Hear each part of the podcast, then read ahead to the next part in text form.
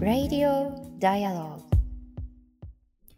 11月24日水曜日時刻は夜9時を回りました。Dialogue for People が配信しています。Radio Dialogue。本日の MC を務めます。フォトジャーナリストの安田なつきと佐藤圭です。よろしくお願いします。さあ、今日ですね、私たちあまりあの、テレビのニュースをね、うんこう見る機会っていうのがそんなにないんですけれど、まああの、ご飯を食べている時にこう、ちょっとだけ見てみようかっていうふうにこう、つけたりすることがあるんですよね。で、あの、今日テレビを見ても、どのチャンネルでも、うんどのニュースでもやっていたのが、あの、中学校で起きてしまっはいた事件ですね。あの、中学3年生の男子生徒が、まあ、同級生の生徒に刃物で刺されて亡くなられたということがあって、あの、まずは亡くなられた生徒さんのご冥福をお祈りしたいと思います。で、あの、同時にですね、私気になるのが、その、例えば、同じ学校に通う生徒さんたちだったり、あるいはその、まあ、関係している生徒さんと顔見知りの、まあ、別の学校のこう生徒さんだったり、そうしたこう、子供たち、生徒さんたちへのこう、ケアをどうしていくのかということなんですよね。あの、テレビではすでに何人のこう、生徒さんがこう、体調不良を訴えているというこう、報道がなされているのと同時に、例えばその、生徒さんたちのこう、下校風景をモザイク入れているとはいえ、それを撮影して放映しているという、うんこう、プログラムもありましたよね。あの、それってやっぱりこう、矛盾しているなというふうに思いますし、まあ、せめて、例えばその、生徒さんがじゃあ、あの、下校するときには、撮影をするのはちょっと控えようか。うん。あるいはその、テレビカメラがいるというだけでも動揺してしまうので、一旦離れようかというこう判断をすうんるだったりですとか、もうとにかく動揺しているまず生徒さんたちにストレス、プレッシャーを与えようないような報道の仕方ができているのかということを、うんまあ、報道関係者は常に自分たちに問いかける必要がありますよね。はい。特にあの、視覚情報っていうのは非常にあの、大きいもので、あの、印象も残りがちなものなので、うん例えばこう CG を使った再現映像みたいなものも、果たして本当にこうね、必要なものなのかどうか、まあそれがどうした影響を与えるものなのかどうかっていうこともやはりあの考えながらやっていかなきゃいけないのではないのかなとは感じましたうね。んあの、そうした問題についてもね、引き続きこの番組でも取り組んでいきたいと思います。さあ、今夜は選挙運動に乗じたヘイトスピーチ、そしてそうした問題に対する今後の課題ということについて、弁護士で外国人人権法連絡会事務局長の諸岡康子弁護士と考えていきたいと思います。えメッセージは YouTube のチャット欄や Twitter ではハッシュタグ D4P。4は数字の4なので、ハッシュタグ D4P でメッセージをお送りください。えーこの後21時40分頃までお付き合いいただければと思います。あ、今あのコメントで、名古屋で安田さんのトークに参加しましたという、あ、あの、映画祭にですね、先日あの、はいアフタートークに参加したんですけれども、その時ですかね。ありがとうございました。ご参加くださり。あの、なかなかちょっと対面でお会いできる機会がね、少なくなってしまいましたけれども、このラジオでも引き続き、皆さんのお耳と出会える時間を作っていきたいと思いよます。ろしくお願いします。さあ、まずは最近のニュースの中から気になったもの、今日は2つピックアップしていきたいと思います。え1つ目が先日もこれはお伝えしたことなんですけれども、本当に今厳しい状況になってますね。ベルスベラルーシ国境の移民難民の方々のこう現状についてです。はい。あの、ベラルーシの中でもですね、こう、リトアニアとポーランドに国境を面している、そばの森の中で数千人から1万人と見られる人々が立ち往生しているという、まあそうしたニュースなんですけれども、まああの、前回、あの、僕たちの方でもその話を少し紹介させていただきましたけれども、え先週21日日曜日、え現地に実際その森に今いらっしゃるという方と電話でお話しすることができました。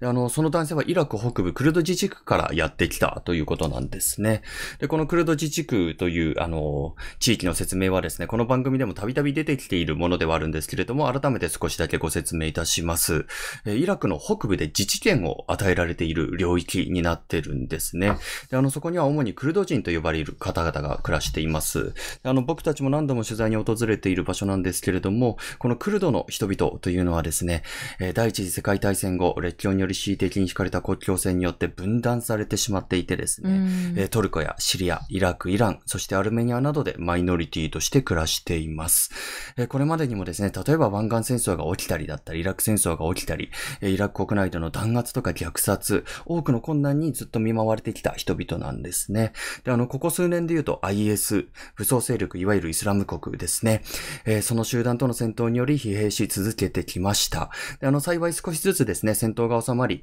え、海外からの投資なども戻ってきたなというタイミングでコロナ禍だったんですね。ね、我々も2010、2020年の初頭に戻ってきたそうですね。戻ってきて以来、はい、渡航できてないですもんね。そうですね。で、あの、そこから経済的に大きなダメージを負ったクルド自治区ではですね、例えば公務員の給料の未払いなどが起きたり、あの、市民生活に大きな影響を及ぼすこととなりました。あの、今回インタビューさせていただいた男性もですね、あの、そうした生活の中で収入よりも支出が上回る生活がもう、本当に何ヶ月ももう2年近くですかね、続いていたということで、えいよいよよどうにもならなくなり、新天地を目指し、ベラルーシへとやってきたということでした。で、あの、生活費の中でもですね、例えば電気代なんかだとコロナ禍前と比べると5倍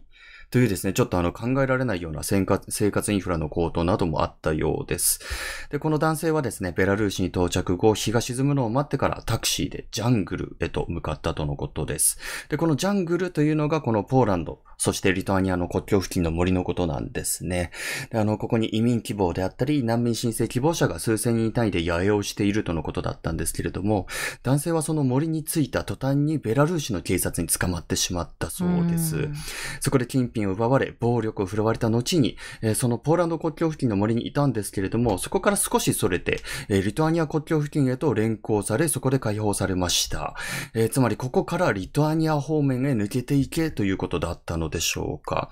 で、男性は国境線沿いに流れる川を裸で泳いで渡ったとのことです。まあ、すでに氷点下近いあの気候の中でかなり厳しい、えー、渡航だったのではないのかなと思うんですけれども、えー、なんとかこうリトアニア側に渡ったらですね、今度はリトアニアの治安部隊に捕まり暴行を受け、え結局ベラルーシへと追い返されてしまいました。押し追い返されそうなんですよ。またそこでベラルーシ警察に捕まりっていう、こういう終わりのない行ったり来たりを、もう多い方だと20回、30回と繰り返しているようです。あの、前回このニュースを紹介した時にも少し言及しましたけれども、この動きの背景には、ベラルーシ政府による EU 社会に混乱をもたらそうとする意図があるのではないかとも言われています。まあ、通算27年間、大統領の椅子に座り続けるベラルーシのルカシェンコ大統領に対してですね、えー、西側諸国はより一層制裁を強めていく姿勢を示しています。で、その反対にですね、ベラルーシ内、えー、そしてヨーロッパ域内にロシアの飛び地の、えー、カリーニングラードってありますよね。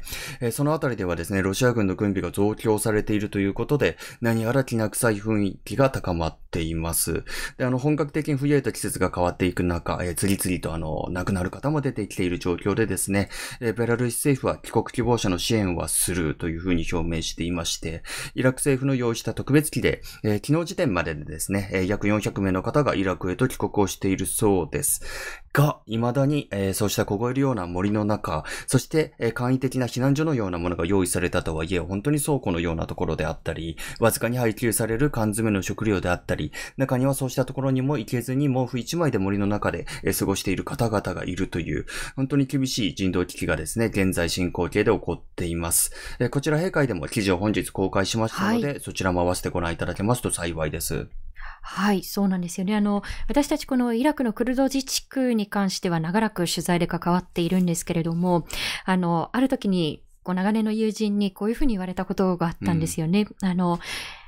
知ってる？って自分たちは戦争が起きてしまうとチェスの駒のようにこう扱われるんだって。うん、で、チェスっていうのは動かす人間は傷つかないけれども、駒はどんどん傷ついていくでしょ？僕たちは所詮チェスの駒なんだよっていうことを彼が言っていて、でも戦時下ではないにもかかわらず、人を駒のようにこう扱ってしまうような現状が起きているということを、私たちも重く受け止めなければならないですし、あの記事の中には日本が何ができますかということも書かせてもらっているので、うんうん、合わせて読んでいただけたらと思います、はい、こういう時にですね、こうせめて現場に取材に行くことができたらということができないこのもどかしさもありますが、引き続きウォッチしていきます。はい。えー、そして二つ目のニュース、えー、気になるニュースなんですけれども、あの皆さんこれは報道でご覧になっているでしょうか？東京都武蔵野市の住民投票のの条例案についてです。はい、えー、これは武蔵野市議会にすでに提出されている常設型の住民投票制度の確立を目指す条例案なんですけれども、うん、えー、これどういう内容になっているかというと、まあ、これは制度、仕組みなどを定めておく常設型の、はい住民投票の仕組みをこう目指しますと。で、その投票の資格というのが3ヶ月以上市内に住所がある18歳以上ということで、うんまあこれ、実質的にその外国籍の住人の方も日本国籍の住人の方と同じ条件に、要件になりますよということになるわけですよね。はい、あの、住民投票っていうのは、あの、これ、武蔵野市によるとということなんですけれども、条例に基づくこの住民投票というのが、あの、法的な構想力力があるものではなくて、うんうん、例えばその住民投票で賛成が多数だったものに関しても、それで即、じゃあ賛成ねっていうふうにこう決められるというわけではなくて、まあ、最終的には市長さんだったり議会だったりが、その住人投票の結果を尊重しながら議論して、それを市政に反映するということなんですよね。なのでやっぱり意思を意思をこう、暮らしている人たちが、外国籍の人たちもこう、示していくという意味で、あの、とてもこう、画期的な条例のこう、一つなのかなというふうに思うんですよね。あの、これ、条例に関しては、えー、後押しするような、あの、署名、オンラインの署名というのが、チェンジ .org 上にこう立ち上げられていて、で、そのサイトの中にもこう記載はされているんですけれども、武蔵野市が実施したアンケートによると、これ、外国籍の住民も投票資格者に含めるということについて、73%以上の方々が賛成しているというアンケート結果が出ているんですよね。うん、で、あの、外国籍の住人の方々にもこう意思を示してもらうということ自体は、非常にこう、アンケート上は賛同的な人たちが多いという結果が出ています。あの、ただ、まあ、いろんな意見がこの間上がってきて、例えば3ヶ月というこう、在住期間というのが、ちょっと短いんじゃないか、1年だったり、もう少しこう、安定的にこう、暮らしている人たちがいいんじゃないかという意見もあって、まあ、この期間のこう長短については、あの、引き続き議論があるのかなというふうに思うんですけれども、あの中にはですね、例えばその、まあ連日その街頭だったりネット上で、非常にこう排外主義的にこの条例案に対して、まあ反対の意を述べている方々というのをこう見受けられるんですよね。で、あの、そうした人たちがこう掲げている懸念懸念ですね、はい、の一つとして、安全保障というものが挙げられているんですが、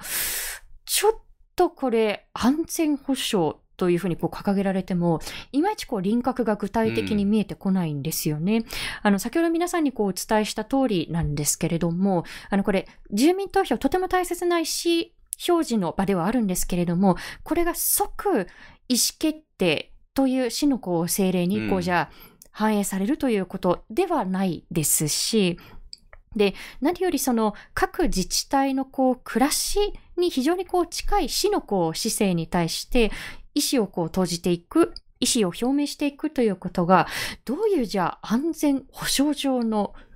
問題があるんだろうかということが、いまいちこれ具体的にこう見えてこないわけですよね。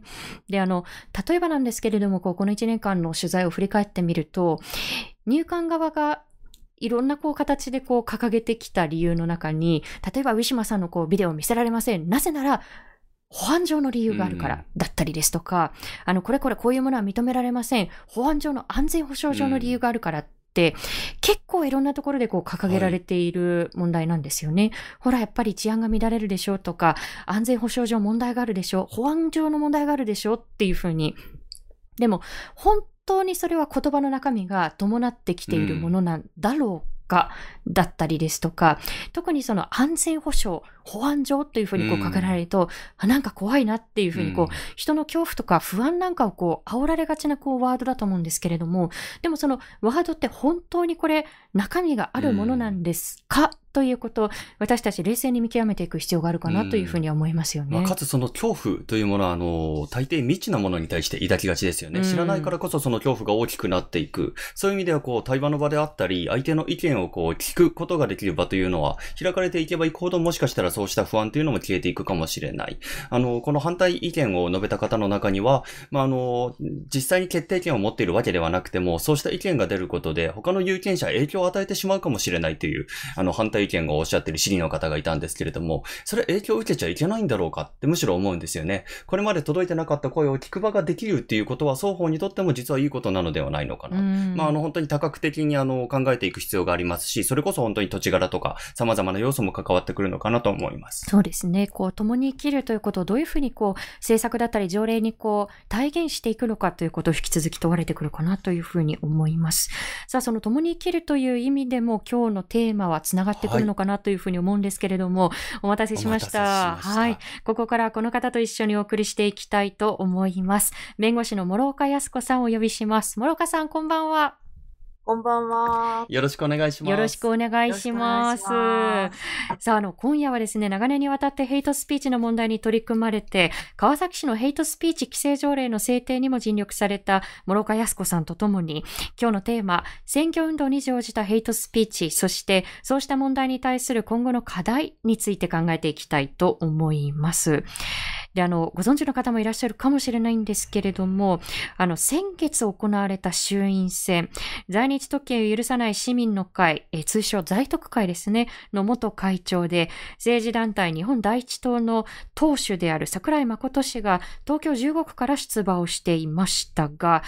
えー、選挙演説という名を借りたヘイトスピーチがその場で展開をされてしまったということがありました。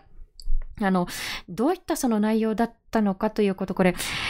紹介することもちょっとはばかられる問題なんですけれども、うん、被害がどれほど深刻なのかということを伝える上で、あえて具体的なワードを紹介していきたいと思います。ただし、あの、フラッシュバックのこう、恐れがある方、聞いているとどうしてもこう、苦しくなってしまうという方は、無理をなさらずに、ご自身の心を守るということを最優先にしてください。えー、街頭で展開されたこの、えー、ヘイトスピーチ、例えばこういった内容でした。うん、10月の25日、これは亀戸駅前の選挙演説でなんですけれども、LGBT とかいう変態さん、LGBT やりたかったら社会の片隅でやっていろ。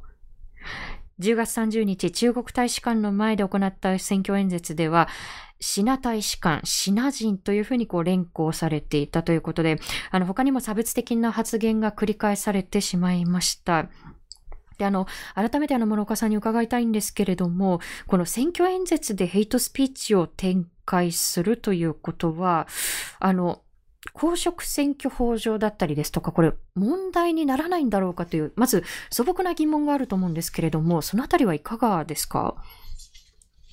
はい。あの、公職選挙法上っていうと、あの、むしろ逆にですね、あの、まあ、民主主義社会にとって、その選挙運動っていうのは大事で、うん、基本的にやっぱり何を喋ってもいいという方が原則になってしまうので、うん、でそこで、あの、まあ、妨害っていうことになると、むしろその選挙の自由妨害罪っていうので、えー、4年以下の懲役とか100万円の罰金とか、そういうふうに守られてしまってる、ね、なるほど。それをこう止めた側に、えー、そういったことがこう降りかかってしまうかもしれないということですか？そうですね。なので、あの、2016年に、えー、桜井元、桜井、まあ、当時も、あれ、当主だったかな？桜井誠が、その、都知事選出た時に民団の前で、うん、わざわざその民族団体の前に行って、で、帰れっていうヘイトスピーチをやった時に、選挙期間中はその無敵なんだっていうふうに言ったわけですね。うん、だからその選挙っていうことを悪用して、えー、そういうヘイトスピーチやりたい放題なんだって、まあ、主張したような、まあ、そういうやっぱり問題があります。うんあの今あのコメントでも大使館前で演説するというわざわざねするということ自体がヘイト目当てではないかというコメントもいただきましたけれども、あのおっしゃる通り例えばこれって言ってみれば公職選挙法じゃもう逆手にとってこういうこうヘイトスピーチが展開されてしまっているような現状があるということですよね。そうですね。まあ、公職選挙法だけじゃなくに限定じゃなくて、それ、まあ、これ結構、あの、各国で共通の問題で、やっぱり選挙運動っていうのはなかなか他の国も、あの、制限はしにくいので、あの、極右の政治家がそこで、えー、差別の先導、ヘイトスピーチをやるっていうのはやっぱり、あの、共通の大きな問題にはなってるので、とりわけ日本の場合には、その逆の方ですね、そのヘイトスピーチを規制するという方が弱いので、弱いのに、その、え公職選挙法で、その選挙の自由が守られているっていう、そのアンバランスが、まあ、とりわけ問題ですね。なるほど。あの、まあ、これ桜井市だけのこう問題ではないんですけれども、こと桜井市に限って言うと、2016年、それから2020年の、これ東京都知事選でも選挙活動を通じて、まあ、あの、差別、排外的なこう主張をこう続けてきたという現状があると思うんですけれども、うん、あの、なぜ野放しなのかということを考えたときに、先ほどおっしゃったような、こう、やはり制度的なこうアンバランスがあるということなんでしょうか？はい、あの、まず一つ、えーまあ、解消法が2016年にできて、はい、ヘイトスピーチの解消法が、えー、はい。あの、まあ、それが、はっきり禁止条項や違反した場合の制裁条項がないっていう問題はあるんですけれども、それでも、あの、少しずつ、例えば、えー、2019年のその統一地方選挙のまあ直前に、えー、法務省や警察庁が、えー、選挙運動にかこつけてのヘイトスピーチというのは許されないっていう、まあ、一応文書が出したんですよね。うん、で、それが出たことによって、それまではあの本当にその選挙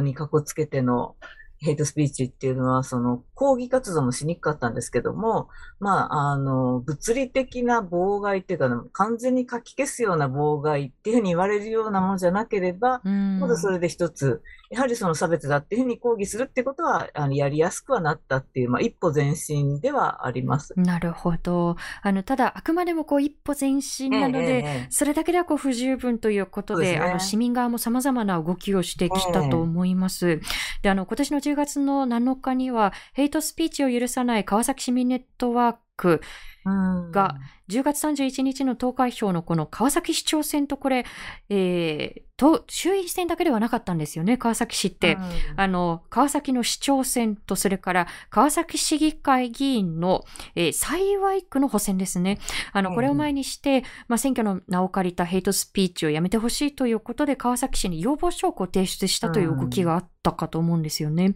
で、あの、川崎市に関してはヘイトスピーチの規制条例が制定をされているということで、これ、全国で初めてヘイトスピーチに刑事罰を課すというこう条例として知られていると思うんですが、やはりこう、選挙におけるヘイトスピーチというのは、この条例ができたことで何か変わったのかだったり、そのあたりの兼ね合いというのはいかがですか？はい、あの、やっぱりこの川崎市の条例は、えー、大変、まあ、画期的なもので、うん。で、不特定の集団に対して、その、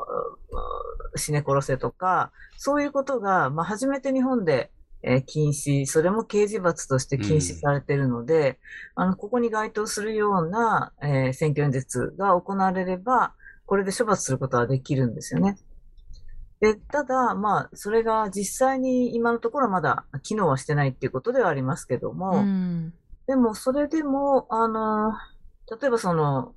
えー、桜井誠はまあ、知事選出たわけですけども、それがその東京都の条例にもこういう条項があったら、彼が今回そういうことができたかどうかっていうのはやっぱり、えー、違ってくると思います。今やっぱり川崎の条例ができてからっていうのは、その露骨にそこにあの該当するようなものっていうのは、あの、差別主義者の団体も非常にこうセーブして、えー、いますので、そういう効果あるんですけども、それ川崎市だけにその条例があっても、ぱりこれ全国あの共通の問題なので、あの本来やっぱり国とか他のあの地方国団体にも作っていかなければいけないというのが問題だと思います。うん、そうですね。あの、各自治体のその、まあ、条例レベルでこう対処していくということももちろん大切なことだと思いますし、うん、あとは例えばその、そもそもの、この公職選挙法自体をこうじゃ改正して、うん、ヘイトスピーチをもっと規制していこうであったりですとか、うんうん、そうしたことは難しいのか、そのあたりの兼ね合いというのはいかがですか、うんうん、はい。えっと、それはですね、やっぱりその前提として、あの、解消法があのヘイトスピーチは違法っていうふうにしてないので、どっちを変えていかないと、その、選挙の自由を制限するためには、えー、ほんじゃあな、何のために制限するかっていうと、そのヘイトスピーチというその違法で非常にその害悪の強いものっていうのは止めなければいけないっていうことが前提になるので、えー、や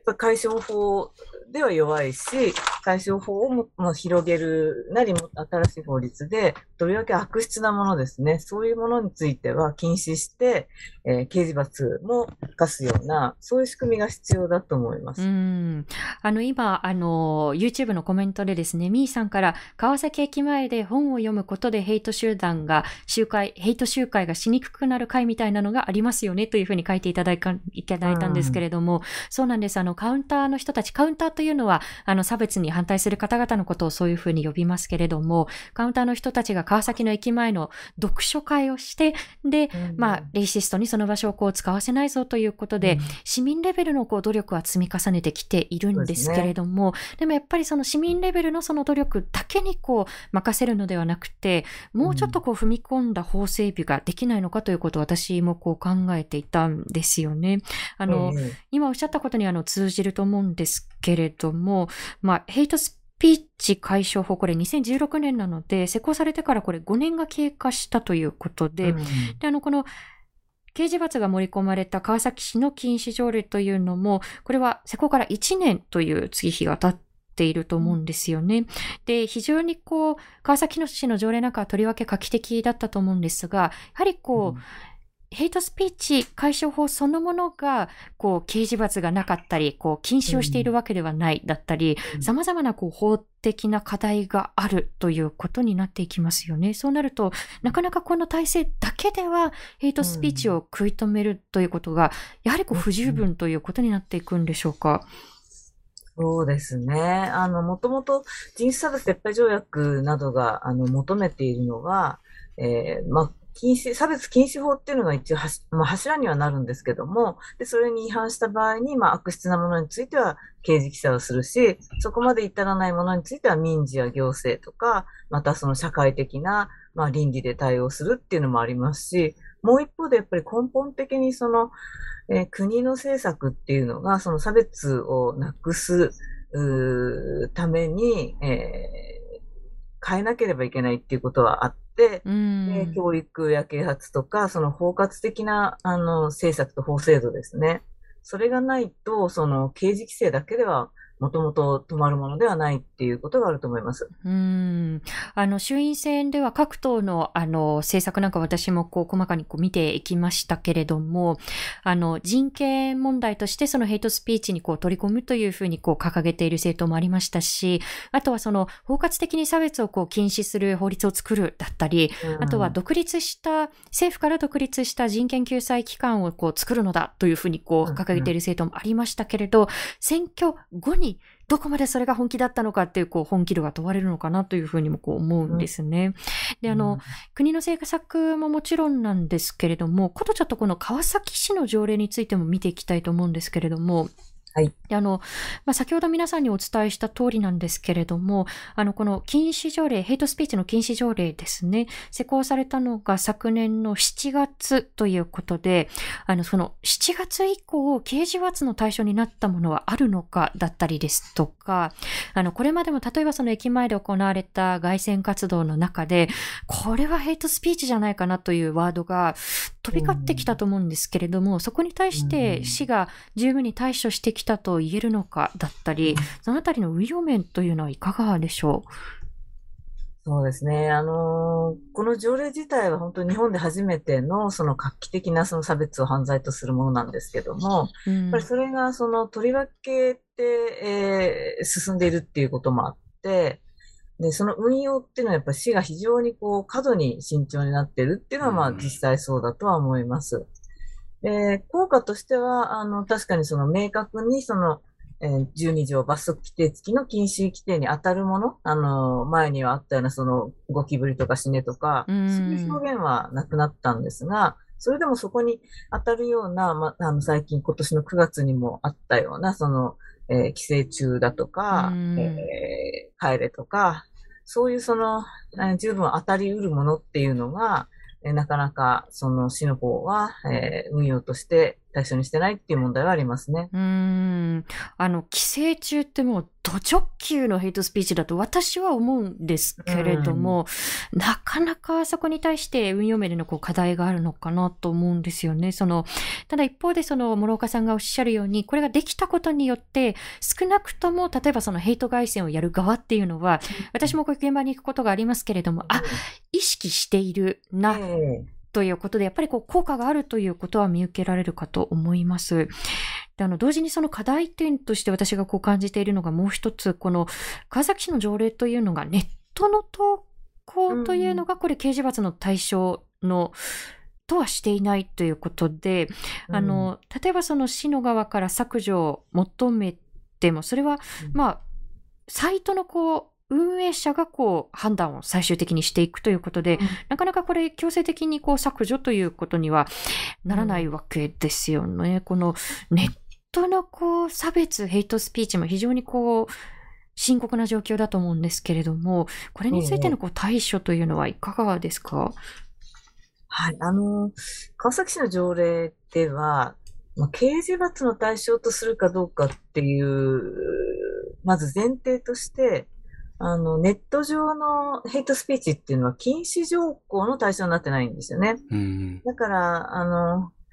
えっ、と、プロバイダーの方も、まあ、川崎市だけの問題じゃないんですけども、まあ、回収法もそうですけども、やはりその表現が違法なんだと、禁止事項に反してるんだっていうふうに言われて削除性があれば、やはり違法なものっていうのを、その、えー、放置しておくっていうことで、えー、自分の方があの責任を問われるわけですけども、そうじゃない曖昧なままで、えー、削除のまあ勧告が出ても、まあ、それはやっぱり放置できてしまうっていう問題があって、まずその、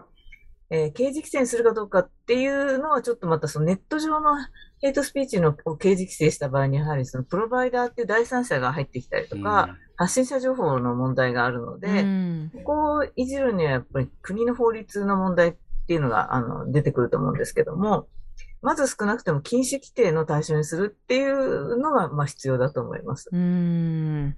あの、そうした、その、こういうことをこう加えたらいいんじゃないか、こういうところもこうカバーしたらいいんじゃないかということ、この1年間いろんなこう運用の試行錯誤を続けている中で、おそらくこう具体的な課題点上がってきたと思うんですよね。で、そうしたことについて、具体的にどう前に進めるのかということが、まあ、市民の手で育てていくのが条例ですからね、引き続き問われてくるのかと思います。で、あの、こうした中で、あの、私たちもあの、会見の取材にお邪魔したんですけれども、川崎市でその、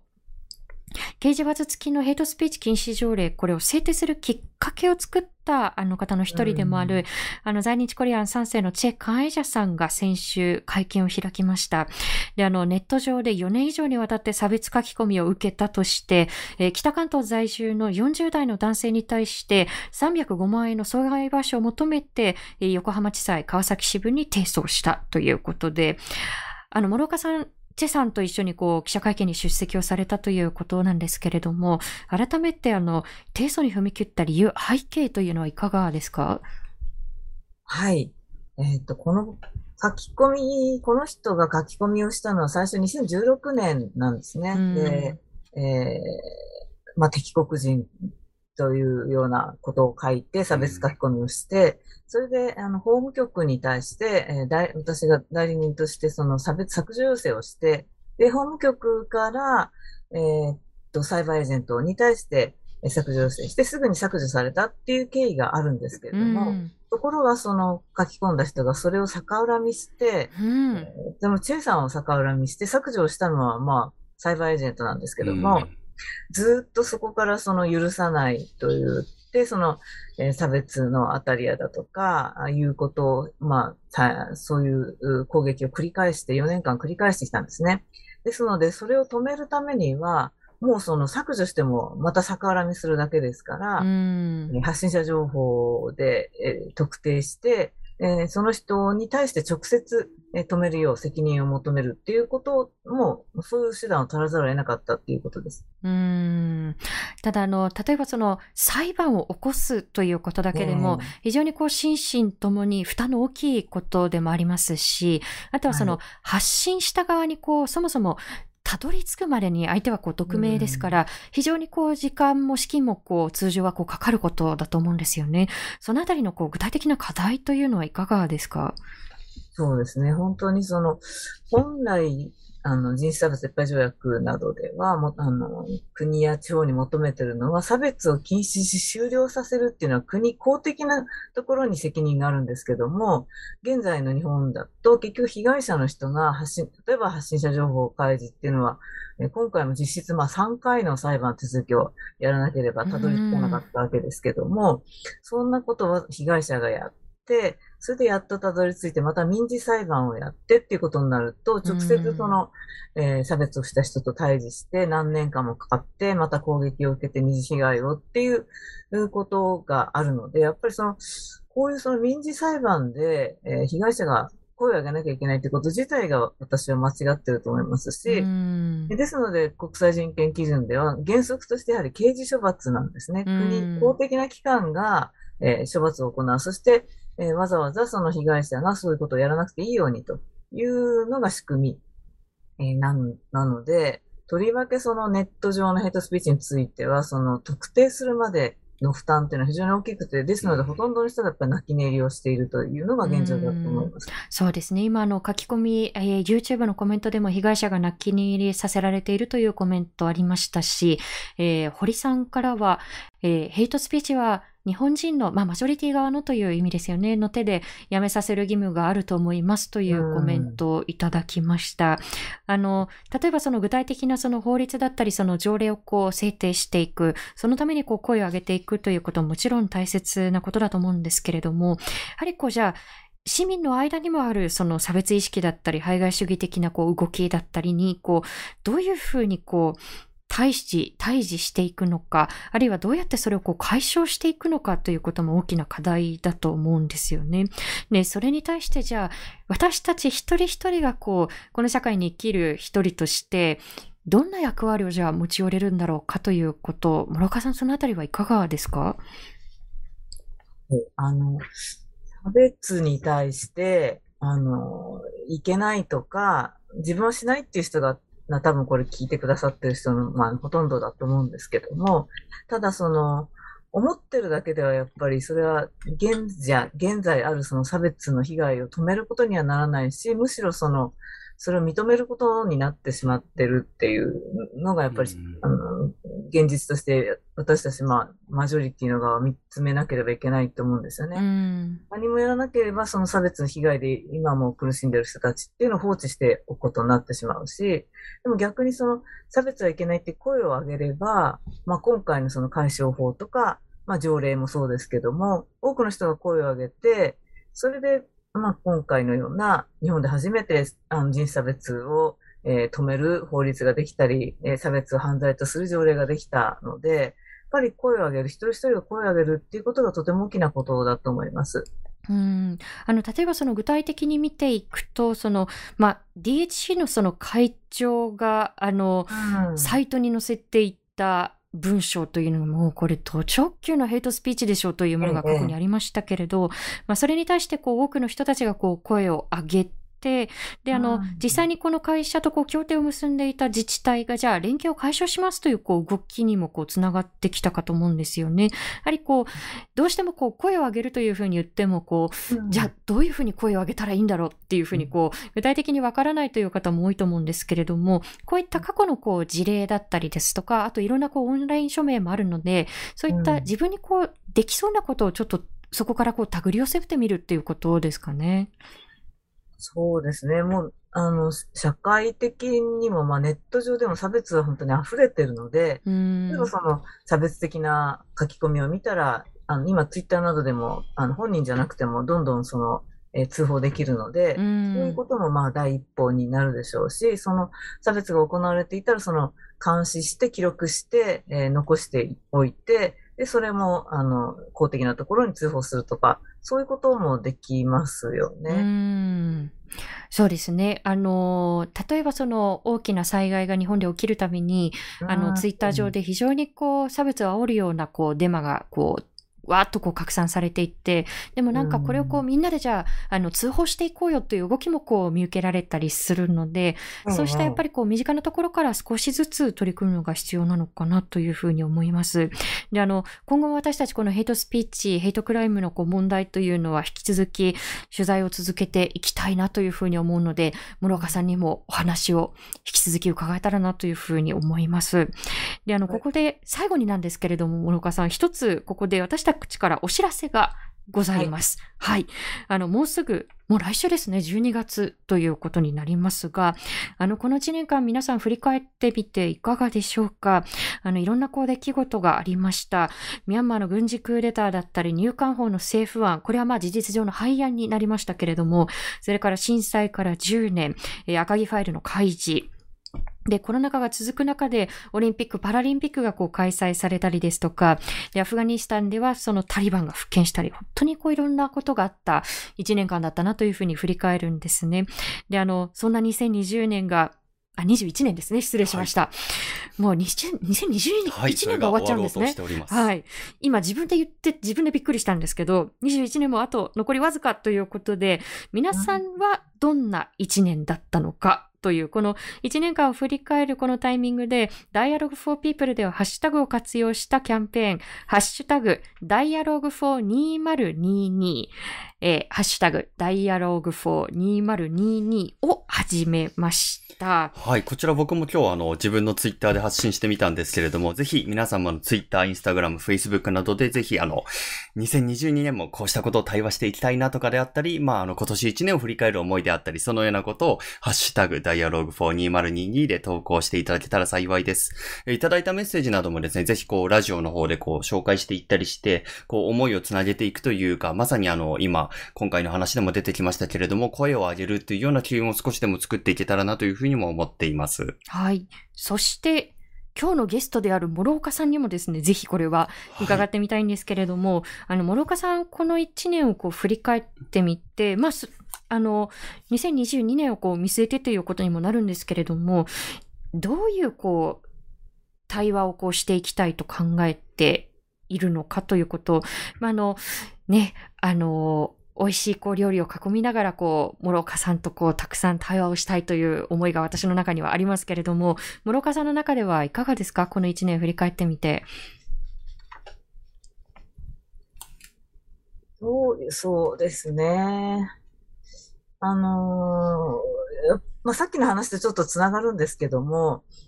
うん、多くの人はやっぱり話をすれば、えー、差別はいけないって思うし、何かしたいっていう人たちが、うん、まあほとんどなので、ただ私のまだまだその私たちのこう発信力が弱くって、なかなかそう繋がれてないっていうところが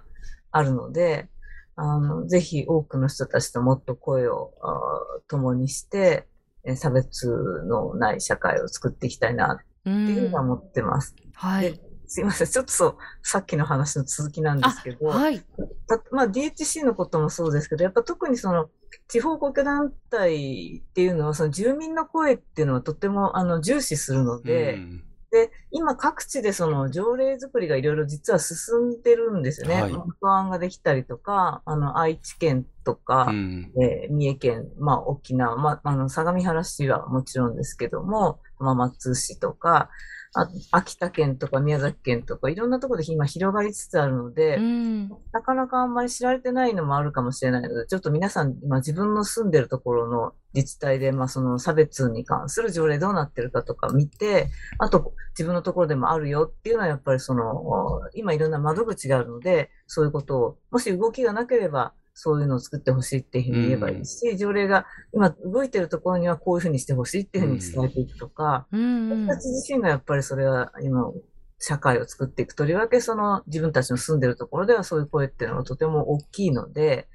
そういう取り組みっていうのはしてほしいなと思います。確かに。まあ、すでにこう、川崎モデルっていうものがあるわけですからね。本当にあの、ええそのボールを受け取るのは実はもう他の人たち、まあ、まさに僕たちであって、えこういう条例があるんだけれども、うちではどうなんですかっていうことを言えるわけですからね。そういう声が高まっていけば。で、2個3個できていくと、他の自治体もやっぱり動き出しやすくなりますよね。まだまだこう、そこにちょっと腰の引けてる、こう、自治体がいたりして、そうしたことをしうんやったら何かこう叩かれるんじゃないか。でもそうした空気もこうみんなでまとめて壊していけば、多分どこかでガラリと変わる瞬間もあるんじゃないのかなとも思いますし、まさに声をつないでいくこと。はい。自治体とのね、こう、うダイアローグもこう、はい引き続はいき続けていきたいなというふうに思います。ということで、あの、21時40分頃、少しオーバーしてしまったんですけれども、諸岡さんありがとうございました。